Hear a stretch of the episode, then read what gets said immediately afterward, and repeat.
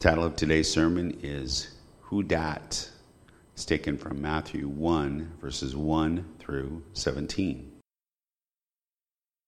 Would you pray with me? Father, guide us in our study. May the Holy Spirit teach us through this scripture. We ask in Jesus' name. Amen.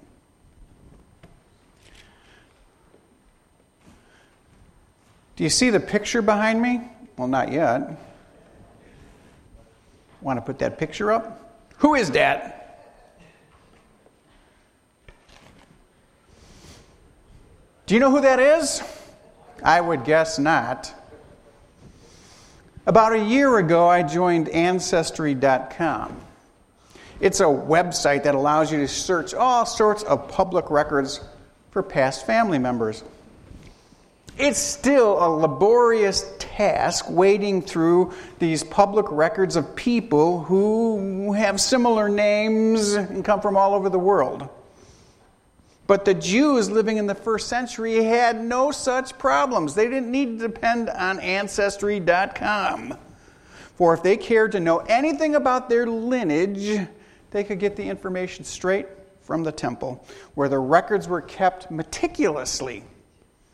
You see, lineage was incredibly important to the Jewish people, for it determined their identities as Jews.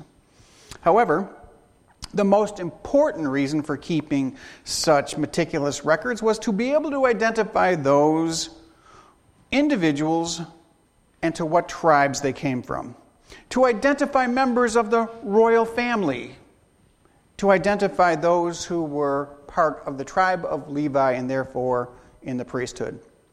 For example, following the exile, which we just looked at in the book of Daniel, a man might have returned and claimed to have had royal blood, or possibly been a member of the tribe of Levi. Such a person would there then be asked for proof. Authorities would want to know where he came from. What was his background? This kind of thing did take place after the exile to Babylon. As Jews returned to Jerusalem, unscrupulous men tried to take advantage and make claims that they were part of the royal family or part of the Levitical priesthood. That's why we read in Ezra, Ezra chapter 2 and verse 62 that they sought their registration among the enrolled in the genealogies, but they were not found there. You see, these genealogical records kept at the temple eliminated all frauds.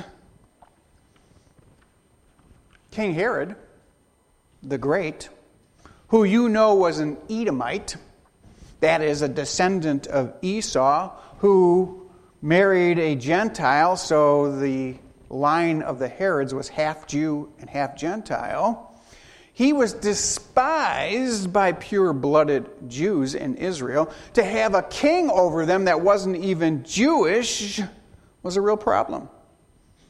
And Herod was ashamed of his own background, so he ordered all the genealogical records that had to do with his family destroyed.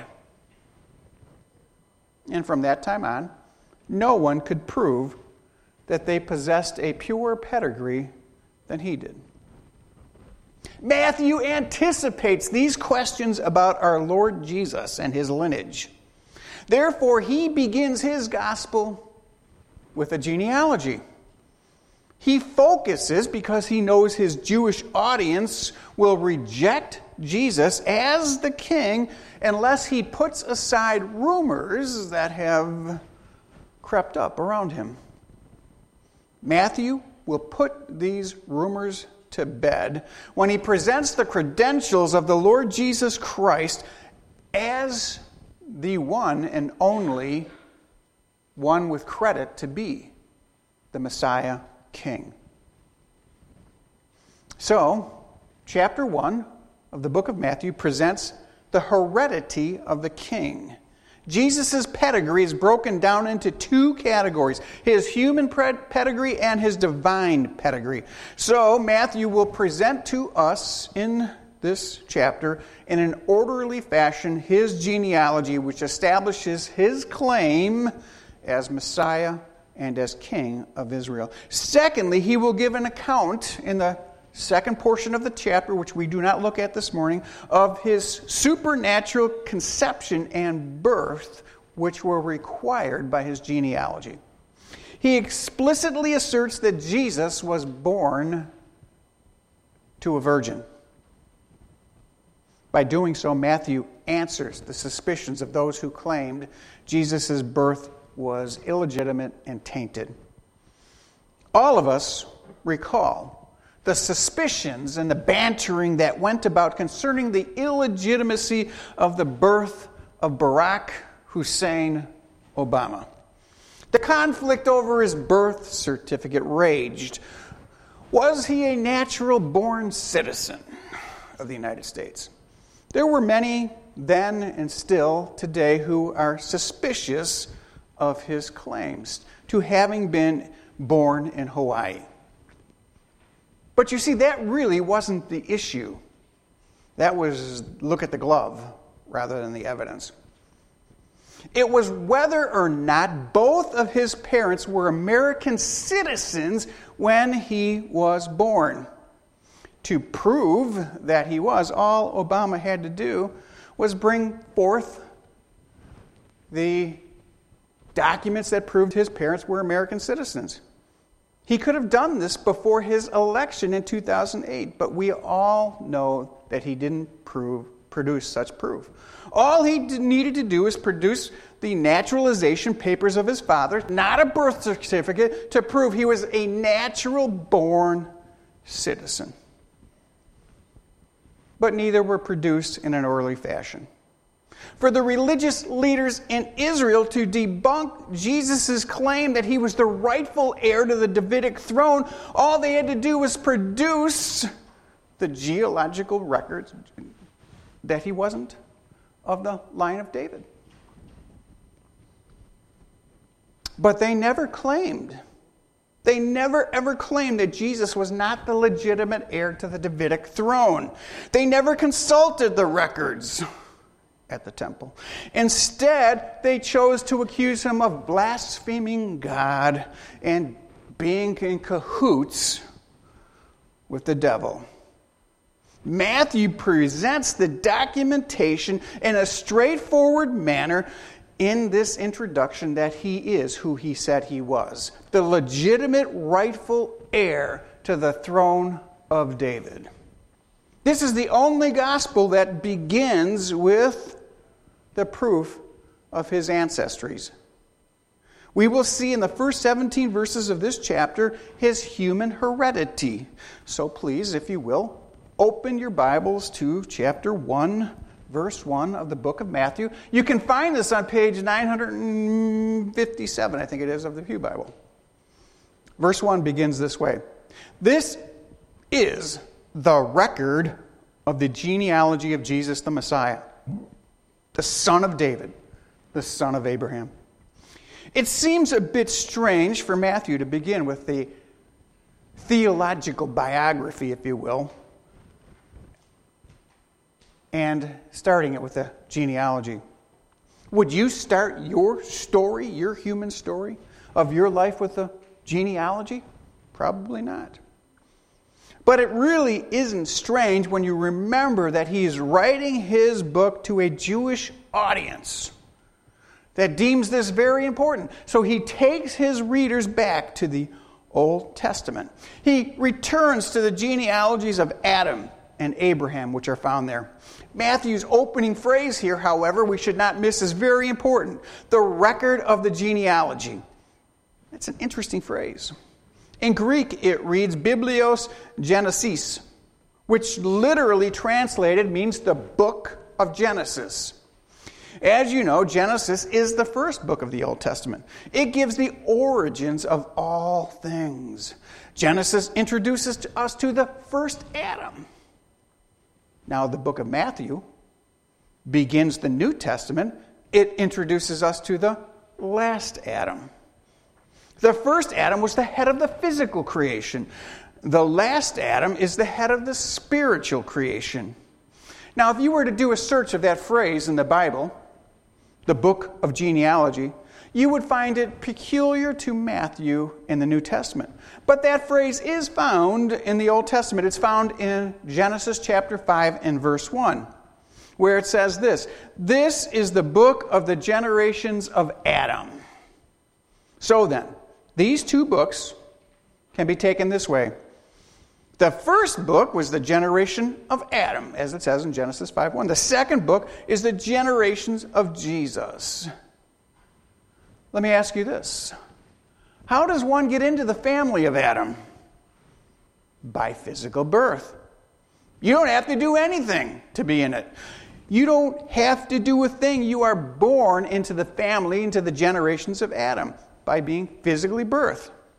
In Romans chapter 5 and verse 12, Paul states that all in Adam, in his book, must die. Just as through one man's sin, that's Adam, sin entered into the world, death through sin, and so death spread to all men because all have sinned and all are in Adam.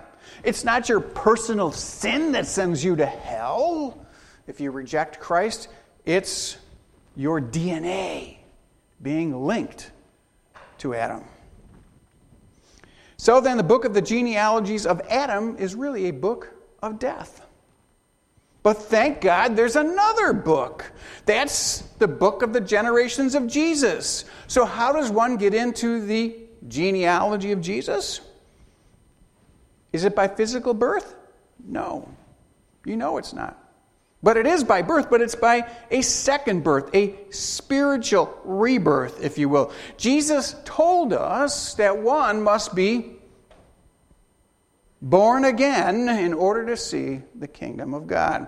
This new birth then is recorded in the pages of the Lamb's book of life. Therefore, all people are found in at least one book, the genealogies of Adam. But a few are found in two books the genealogy of Jesus.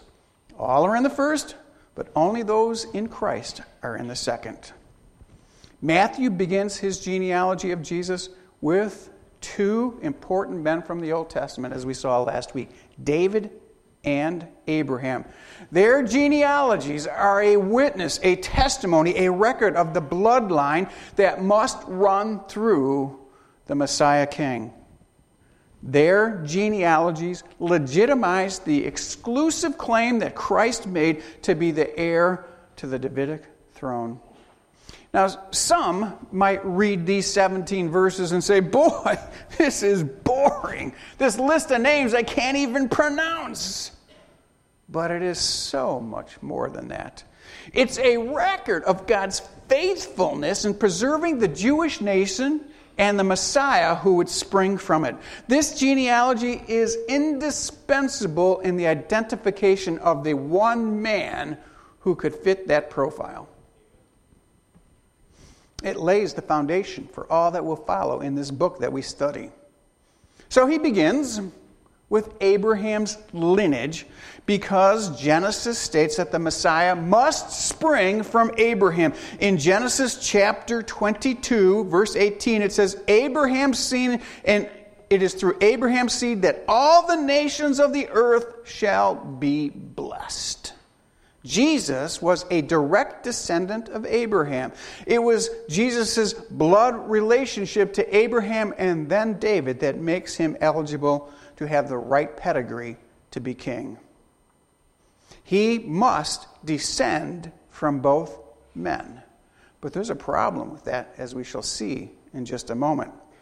For him to be Messiah and king, he must descend from both Abraham and David. In the first 17 verses,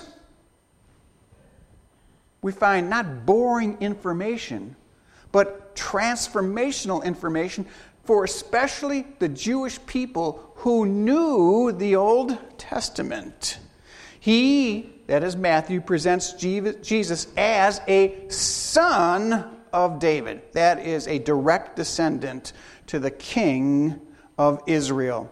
He connects Jesus then to this royal heritage. The promises that were made to David are fulfilled in the Lord Jesus Christ.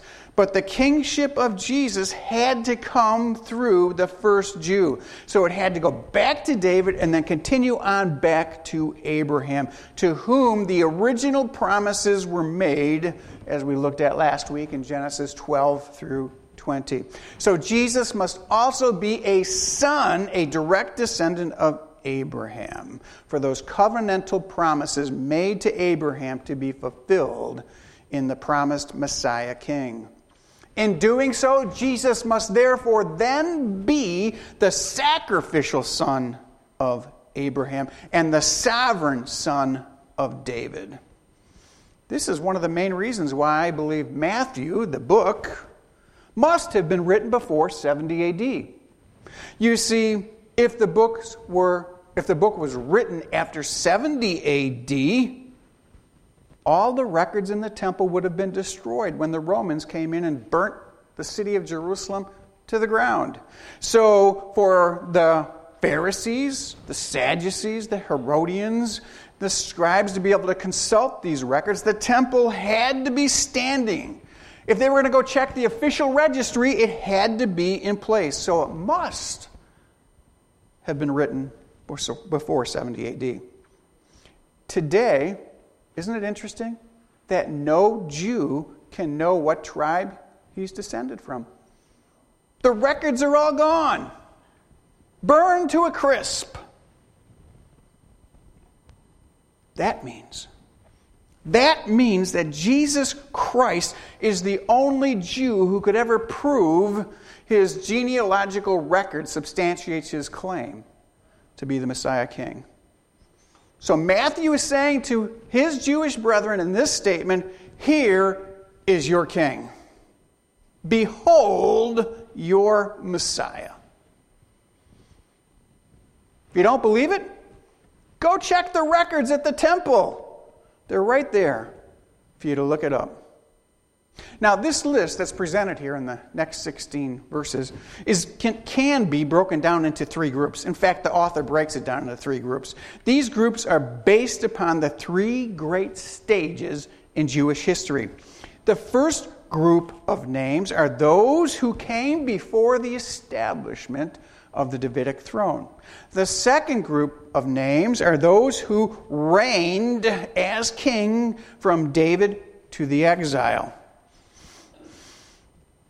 All of this is part of the public record and available to be seen at the temple. The third group are those who followed the Babylonian captivity period, the exile, and returned to the city and the nation of Israel. So, they could have gone and checked the records, but they never did. So Matthew gives them these records publicly in this account of the life of Jesus. He begins with Abraham, the oldest name in the record, the first Jew. And he moves towards the present. And he ends with the father of Jesus, Joseph. This genealogy that we look at in Matthew, however, contrasts with a shorter, concise genealogy found in the third chapter of the book of Luke. Matthew writes in a Jewish form, and Luke writes in a Greco Roman style.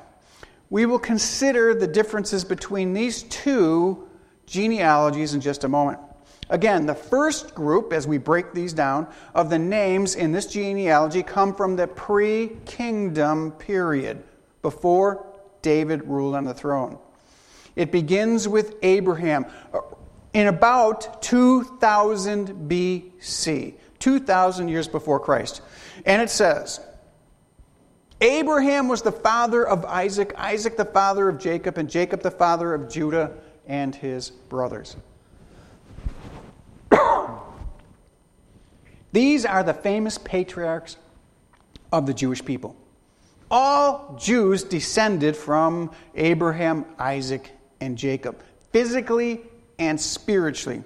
The patriarchs are the founders of Israel.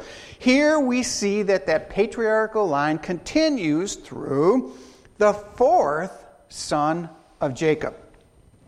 As you know, You've probably memorized these in Sunday school at some point in time, hopefully. The line continued through the 12 sons of Jacob, which included Reuben, Simeon, Levi, Judah, Zebulun, Issachar, Dan, Gad, Asher, Naphtali, Joseph, and Benjamin. Each of these 12 would head one of the tribes of the 12 tribes of Israel, and they would bear their names. However, it was from Judah whom the Messiah would descend from. We know this because Genesis chapter 49, verse 10 states that the royal scepter shall not depart from Judah, nor the ruler's staff from between his feet.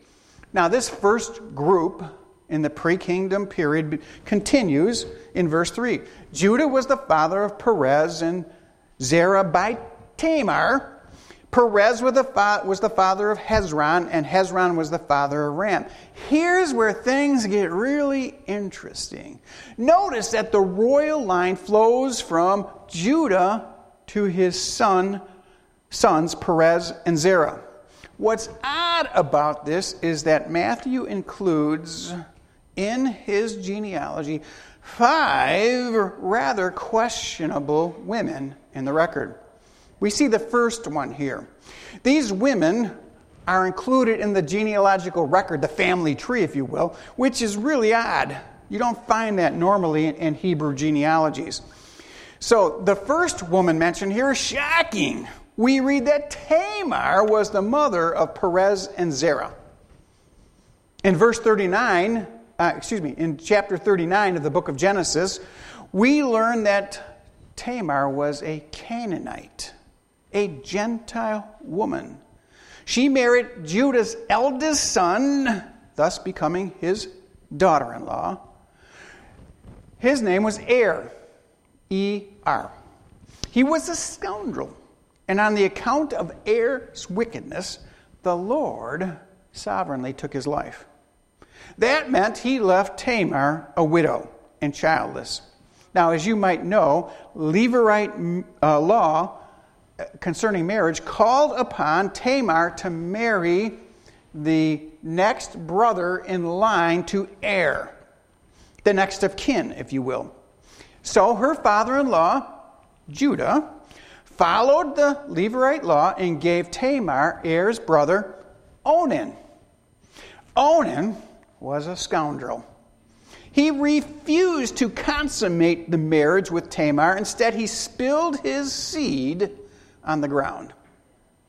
You see, Onan didn't want his inheritance being compromised and having to go to his older brother's wife's child. He disobeyed the Lord. And so, what did the Lord do? He took his life. Onan died. Judah had one more son, Er's brother. His name was Shelah but he was too young to marry Tamar.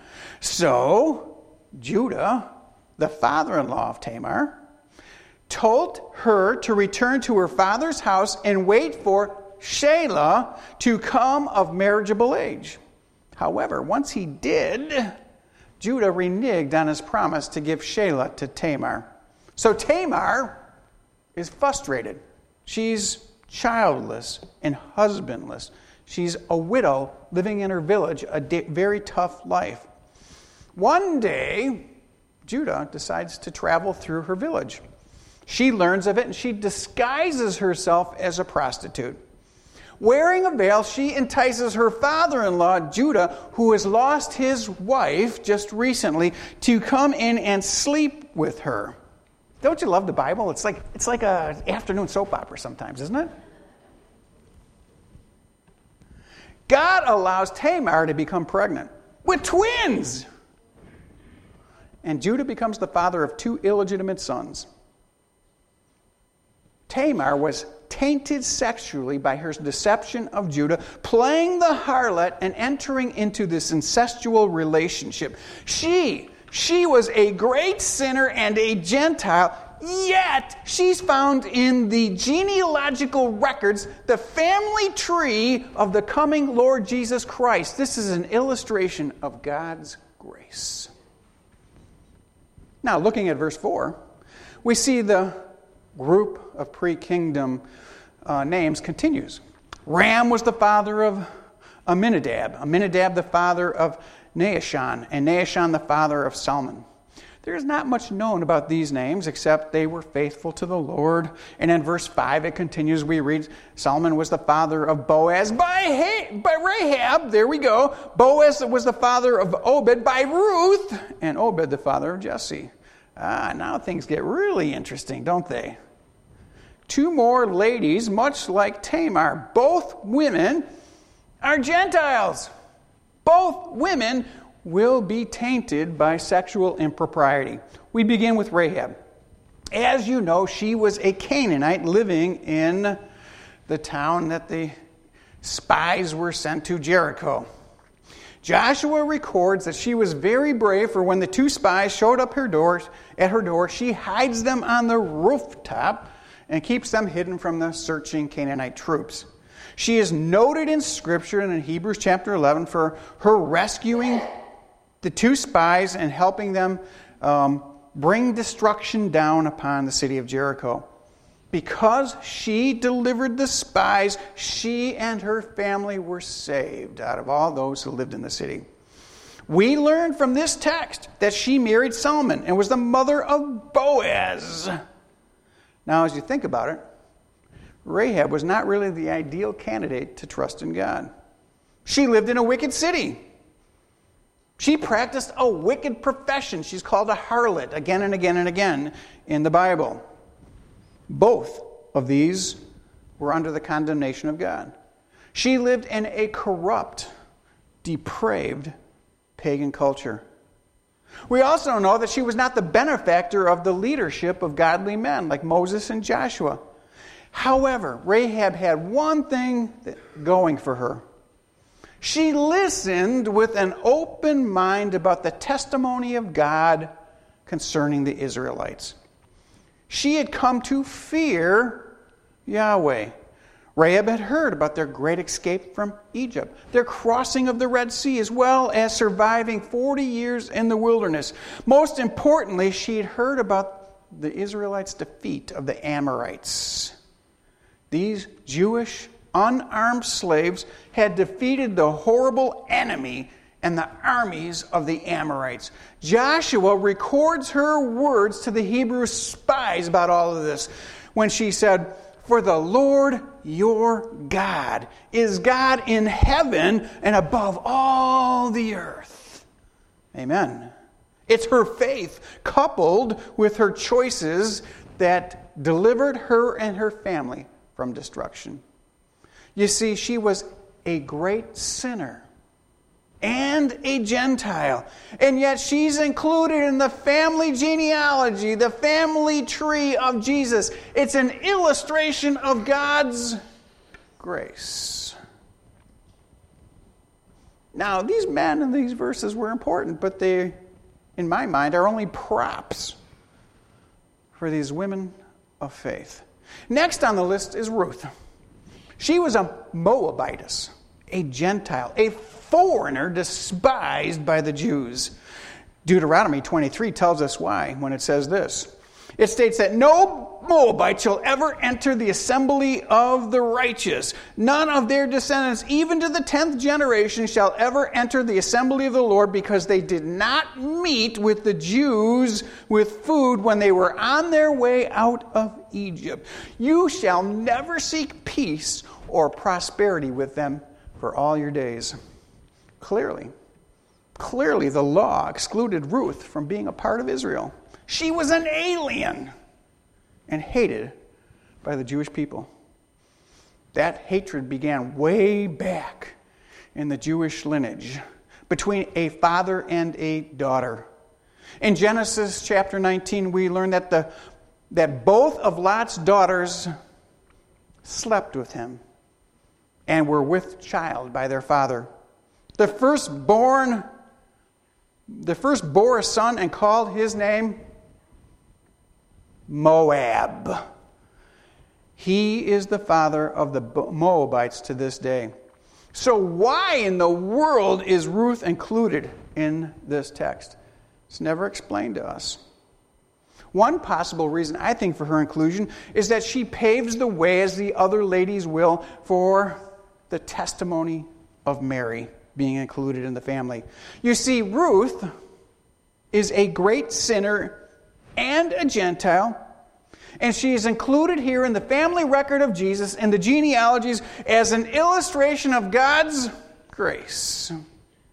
Ruth shows us that the Lord can change any life and take it in a godly direction. He works in the life of this Moabite woman to accomplish his purposes, just as he does in all of his children. Although Ruth came from a pagan background, once she met the God of Israel, she became a testimony to his grace and mercy. Now, this brings us to the kingdom period. As you know, it begins with Saul, but this text starts with David. This runs from about 1000 BC to the exile in 604 to 586 BC. So the first pre kingdom period was for a thousand years. And now we're seeing that another 500, 400 years will pass. This group includes all of the descendants of King David. Look with me at verse 6. Jesse was the father of King David, David the king. David was the father of Solomon, Again, here comes one of those ladies. By Bathsheba, who had been the wife of Uriah. they were a pretty good rock group in the 60s, weren't they? Uriah Heep. All of these men are kings during the kingdom era. Some names of the list of kings are omitted for abbreviation purposes, which I will explain. But the kingdom runs through each of these successive kingdoms, and they all come from the southern kingdom of Judah. They have to because the line runs through Judah. Previously, we saw that three unlikely women were included in this genealogy. Here's the fourth. No more of an unlikely person to be included in the genealogy of Christ than Bathsheba. She was the third wife of David. She became the mother of Solomon, who would be the next king. Bathsheba, however, was only married to David because he seduced her after watching her bathe from the rooftop perch of his palace. Her husband, Uriah the Hittite, was at war. Obviously, if Uriah was a Hittite, so was his wife. If Matthew had searched all the pages of all the Old Testament throughout its history, he could not have found a more improbable candidate than this woman to be in the geological record, the family tree of the Lord Jesus Christ. So, why does he include Bathsheba and these other women? Some suggest that it's always been the will of God to redeem a sinful remnant from among the Gentiles. Others state that it was the Lord demonstrating forgiveness to women who had to go pass through illicit sexual relationships and marriages. Really, the only commonality that these four women have is their suspected illicit sexual activities. You see, Bathsheba was a great sinner and a Gentile. Yet she's included in the genealogy, the family tree of the Lord Jesus as an illustration of God's grace. I think Matthew included these ladies to do that, to show God's dealing in grace with people of lesser rank.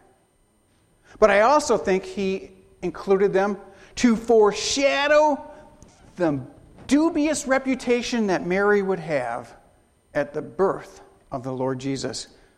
Now, notice in verse 7 and beyond, uh, it still follows this, the Solomonic line. This genealogy does when it says this Solomon, this is going to be very important, was the father of Rehoboam. Rehoboam was the father of Abijah, and Abijah was the father of Asa. As you know, Solomon was the son of David by Bathsheba. But do you know how many sons that, uh, that David had altogether? Any guesses? Two? Five? Any guesses?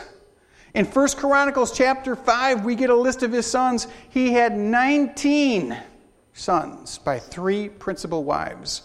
He had Amnon, Daniel, Absalom, Adonijah, uh, Shephatiah, uh, Shema, Shobiah, Solomon, Ibhar, Elisha, Eliphalet, Noga, Nephagan, Japhia, Elisham, Eliadad, and Eliphaletah.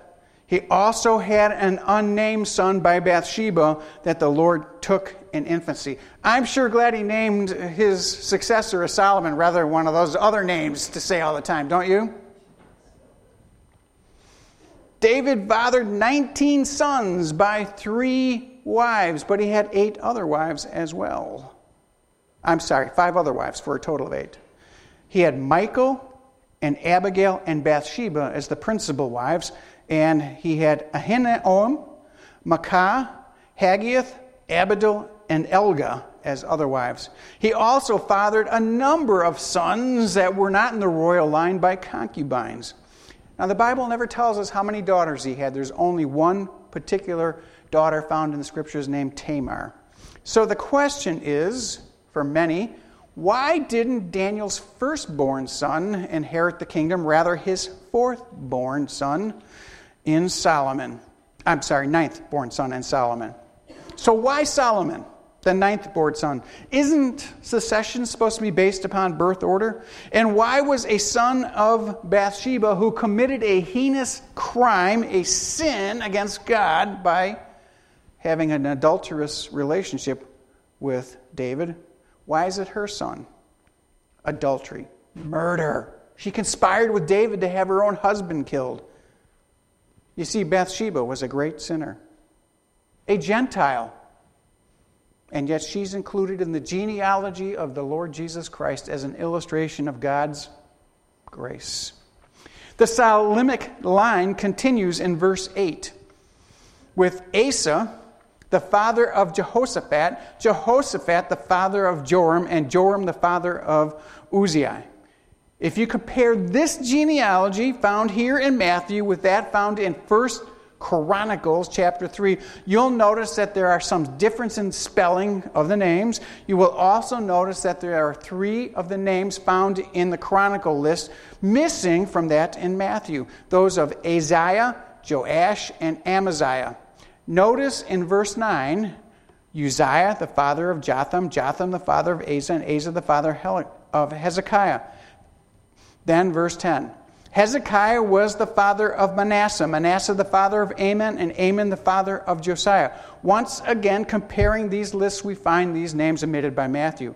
The last of the list is found in verse 10 of the kingdom kings. We know that Jehoiakim followed Josiah, the end of verse 10, but he was left off the list. Why?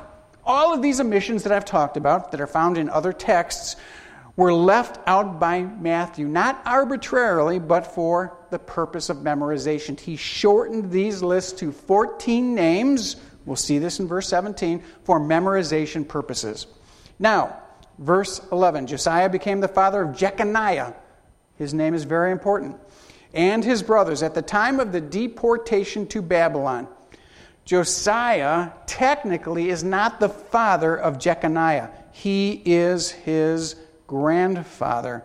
Jeconiah is also called in the scriptures in different places Jehoiachin and Coniah. But his name is important because of what we find in Jeremiah chapter 22 and verse 30. You might want to write that next to his name in your Bible. Jeremiah chapter 22 and verse 30. There we read about him.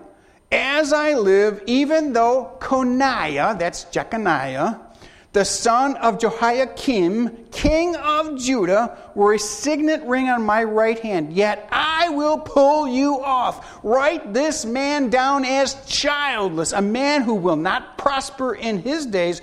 For no man, for no man, for no man of his descendants will prosper and sit and sit on the throne of David or rule over Judah. There it is the man Kona, Joniakim, was cursed by God.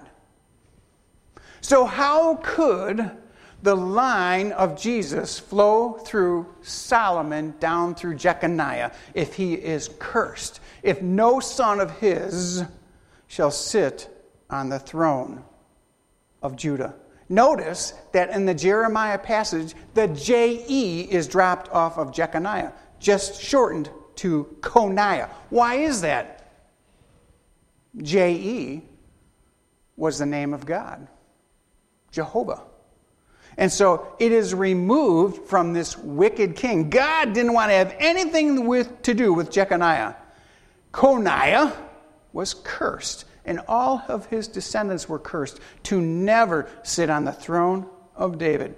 So, this curse would not allow a physical descendant of the Solomonic line, you have to understand this, to become the Messiah king. Now, let's compare the genealogy of Matthew with that of Luke. As you can see behind me, is this going to work? Ah, you stupid thing. Not working. Solomon. You got, you got your pointer back there, Danny? No? See Solomon is circled? Oh, there it is. Solomon is circled right here. This begins with Abraham, goes through Solomon, comes down to Jeconiah, see him? And continues to Joseph and Jesus. Over here we have Luke's. He begins with God and Abraham and goes through all these. These are not found in Matthew. Matthew begins with Abraham and he continues with Abraham over here. He continues down through David, David, and Jeconiah is not there. Why? Because this is the second son of Solomon. Excuse me, David. First son, second son. This is of the Solomonic line, this is of the line of Nathan. Both end with Joseph and Jesus. How in the world is that possible?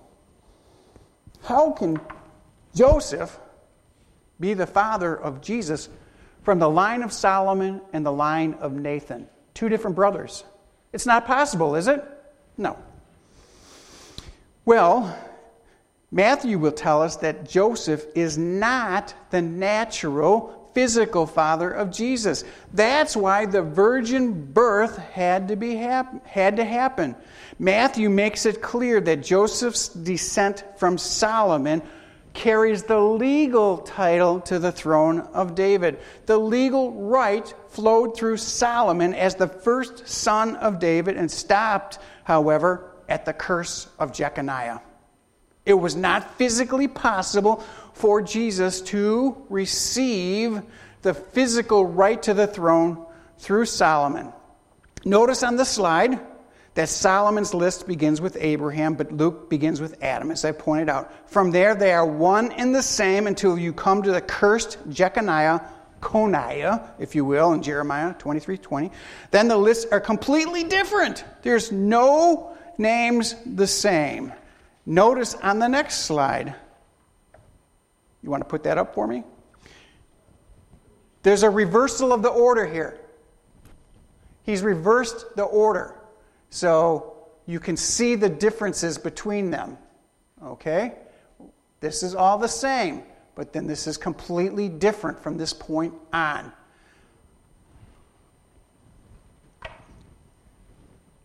The coming Messiah had to be the physical son of David. So, how did that happen? The curse of Jeconiah did not fall on the second line, the line of Nathan, through which Mary descended.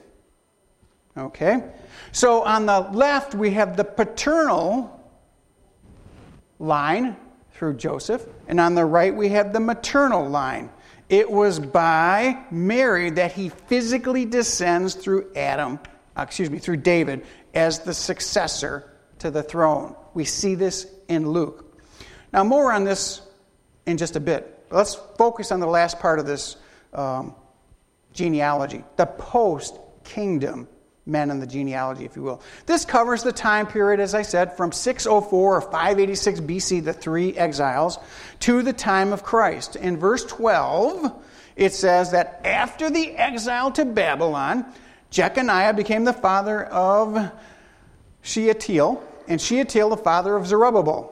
Matthew continues the Solomonic line that makes Jesus legal heir through Joseph in verses 13 to 15, saying Zerubbabel was the father of Abinab, Abinab, Abinad, the father of Eliakim, Eliakim the father of Azor, and Azor was the father of Zadok, Zadok the father of Akim, and Akim the father of Eliud. And Eliud was the father of Eleazar, and Eleazar the father of Matan, and Matan the father of Jacob. These men were all members of the southern kingdom, the line of Judah, and came through Solomon. Now let's focus on verse 16, where we see a problem. Verse 16 says Jacob was the father of Joseph, the husband of Mary, by whom Jesus was born and who is called the Messiah. Put that original slide up there one more time, if you would. The one we have comparison of Matthew and Luke. Hello? Here? Okay? Joseph and Jesus through Solomon, through David, through Abraham. Joseph and Jesus through Nathan and Abraham, and all the way back to Adam. Not possible, is it? Just go ask Ancestry.com if that's possible. Notice on the bottom of the list that Joseph's father is said to be on one list as Jacob, and on Luke's list, Matthew list has Jacob, and on Luke's list, he has Heliah. It cannot be. He cannot have two different fathers. He cannot be the son of both Jacob and Heliah. So, what's the answer to this conundrum? Many explanations have been pro offered to resolve this question, but I only find one that is satisfactory. To think about this issue and to resolve it with this answer makes it no problem at all. You just have to look at the language. The language of the scriptures is very important. Matthew never, ever states that Joseph fathered Jesus. If you read the verse very carefully, it says Joseph was the husband of Mary, not the father of Jesus, was the husband of Mary by whom Jesus was born. Matthew doesn't use, if you got an old King James, it doesn't say begot or was the father of Jesus. That language is not there for him, but it is found of all the others in the genealogy. It says here that he is the husband of Mary who, to whom was born Jesus. Now, there's a deliberate change in form there to make this clear. And he also uses the language by whom, a phrase that's very important. Circle that, highlight that. If you understand Greek grammar, you will see that Matthew uses a feminine singular pronoun, whom, that points clearly back to Mary as the antecedent. Okay? It's the antecedent is Mary, not Joseph. So Joseph, we know, was the son-in-law of Heli. H E L I. He was not his physical son, he was the son in law. Everything in this text of Matthew supports, confirms, and affirms the virgin birth of Jesus. And in fact, in the last portion of this text, verses 18 through 25, he will speak directly to the virgin birth of Jesus Christ. Another important, important thing that we should notice in this text is that he refers to Jesus as the Christ or the Messiah, using, depending on your Bible, the, the, the Hebrew or the Greek word. We find this in verse 1, 16, 17, and 18. This shows the theological implications of the genealogy. However, for most modern readers, that's code for misinformed and non caring millennials. Christ is just nothing more to them than a surname. But Matthew's using it as a title Messiah, Christ, the anointed one. He is the expected one from the line of David through Abraham to receive the kingdom that was promised. Five women in this text are tainted sexually, not just four. Sexual impropriety in some way is associated with all of these ladies. Four of them are Gentiles. I believe these ladies foreshadow the arising of Mary as the coming of Jesus, who there are rumors about. Just as these four ladies possess questionable character in the minds of most Jews, so does Mary. That's why the virgin birth is so important. I said it was not the practice to include women in the Hebrew genealogies. Therefore, their inclusion was intentional on Matthew's part. All of these questionable women, in some way, condition us for the rising of Mary as the mother of Jesus. Obviously, Tamar and Rahab were tainted. They were called prostitutes in the scripture. Bathsheba was certainly questionable because of her adulterous act with David. Now, most of us would give a pass to Ruth, wouldn't we? You've probably been sitting there wondering, well, what about Ruth? I don't know what she did wrong. Well, if you read the book of Ruth close, the book of Ruth closely, you will find that she cuddled up next to the feet of Boaz on the threshing floor. This would have been Jews by this would have been viewed by pious Jews as her offering herself to him sexually. That's why she came at night and left before anyone was able to see her. Otherwise, she risked great scandal. Four of these ladies are Gentiles one a Hittite, one a Moabite, and two Canaanites. Holy cow! It blows your mind. Just think about it. These are the enemies historically of Israel, are they not? And yet, we ask the question how in the world did they get in to the genealogy of Christ? Because Luke was presenting the grace of God in the genealogy of the Lord Jesus Christ. Now, verse 17 is the conclusion. It concludes our focus on the humanity of the heredity of Christ. Next week, we look at his divine heredity, if you will. It says there in verse 17 all the generations from Abraham to David were counted as 14. From David to the depart deportation to Babylon, 14. And from the deportation of the Babylon to Christ, the Messiah, Jesus, 14 generations. He divides this list into three groups of 14 for memorization purposes. He lists them in this manner so that the history of the kings, as we had illustrated in the opening video, that's why I showed that to you. Him teaching a child the list of the kings and the genealogy, why it was important. He taught them that for memorization purposes.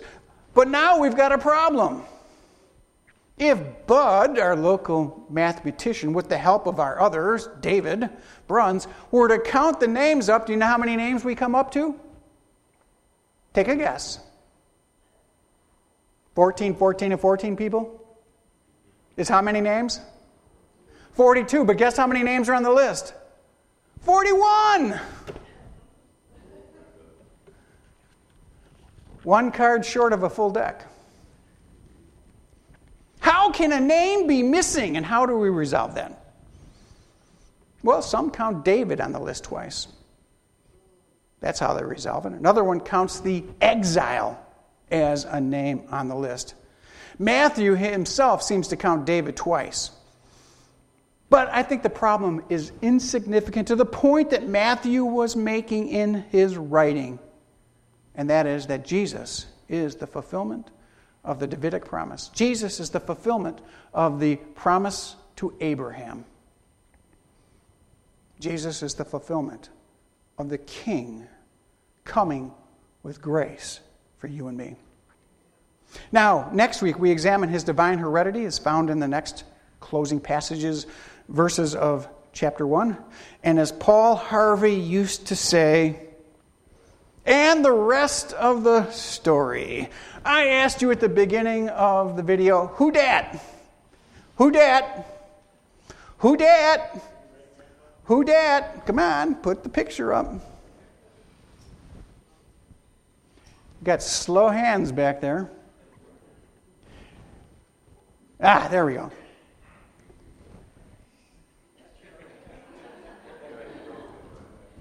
The picture is not of me, smart Alex. It's my great great grandfather from the Moffat line, by the name of Robert Moffat. He was the first and the greatest missionary to ever evangelize and explore Africa. His son in law had the name of Robert Livingston. Livingstone, I presume, if you've heard that before.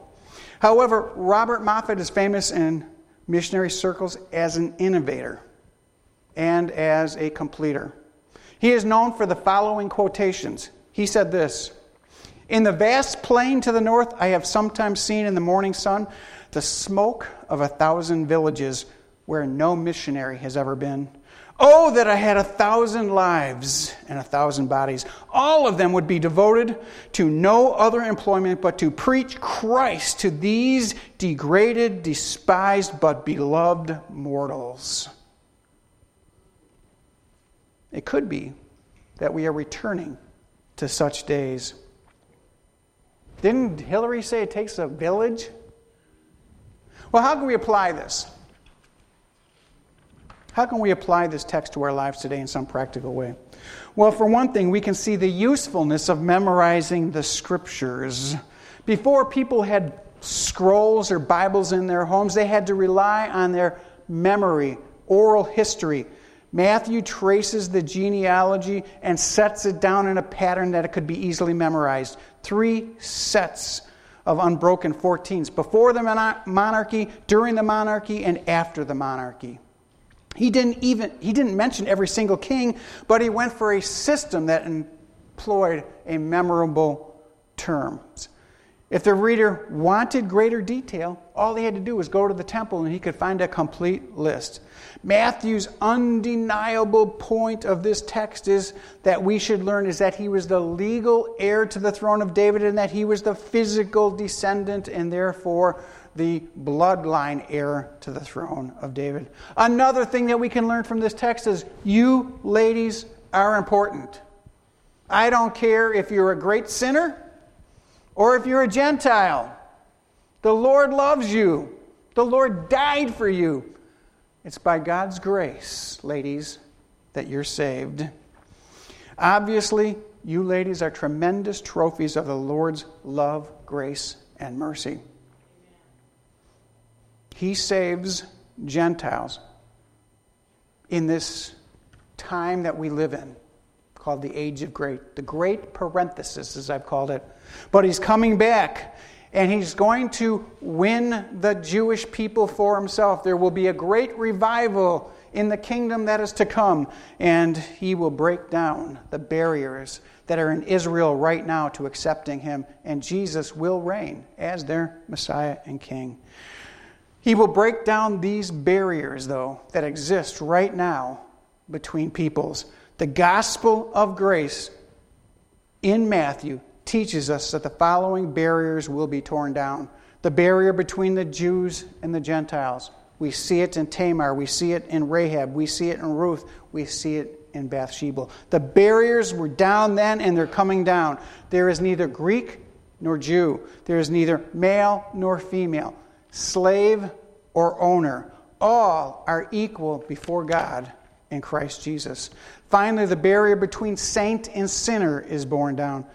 God can use for his purposes all those people that we consider sinners in his plans and his purposes. Who would have chosen Rahab? Who would have chosen Bathsheba?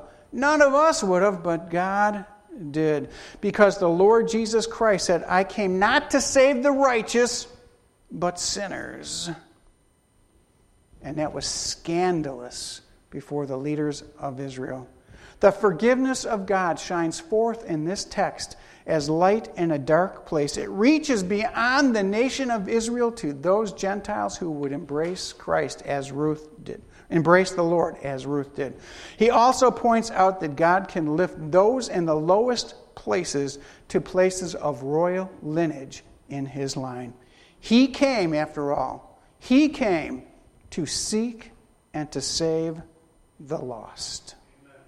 Let us pray. Father, we are so thankful for your blessing in our lives. Gentiles, as far as I know, everyone here is a Gentile, saved by the wonderful grace of God.